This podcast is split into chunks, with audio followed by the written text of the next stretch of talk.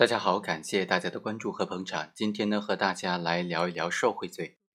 刑法第三百八十五条就规定了受贿罪：国家工作人员利用职务上的便利，索取他人财物，或者是非法收受他人财物，为他人谋取利益的，就是受贿犯罪了。国家工作人员在经济往来过程当中违反国家规定，收受各种名义的回扣、手续费，归个人所有，那么。也以受贿罪来论处。其实，无论是受贿罪还是行贿罪，甚至是其他什么犯罪，只要犯罪嫌疑人翻供，那么就有机会。如果他认罪，那官司就没得打了，很简单的吧？那今天就和大家来聊一聊，在受贿犯罪当中，翻供有什么效果？翻供就有这种被判处无罪的机会。我们来看看这个案件。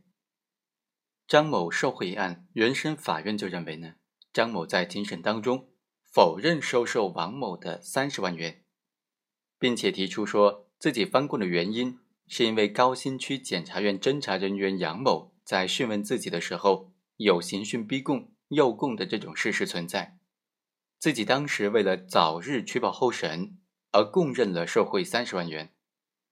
张某在侦查机关供述。由收三十万元又变成了收二十万元，庭审当中又否认受贿行为。法院认为，这个案件关于张某受贿的直接证据就只剩下行贿人王某和被告人张某的供述笔录了。行贿人王某在第一次笔录当中称说送给张某甲是三十万元，而在第二次笔录当中称说送了二十万元，后来又称送了三十万元。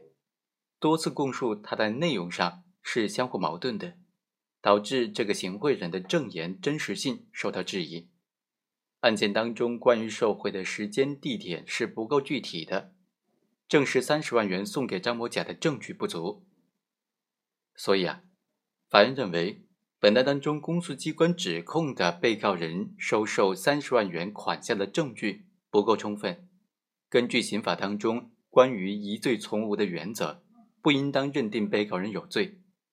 于是，经过审判委员会讨论，决定公诉机关指控张某受贿罪，因为事实不清，证据不足，法院不予支持。好，以上就是本期的全部内容，我们下期再会。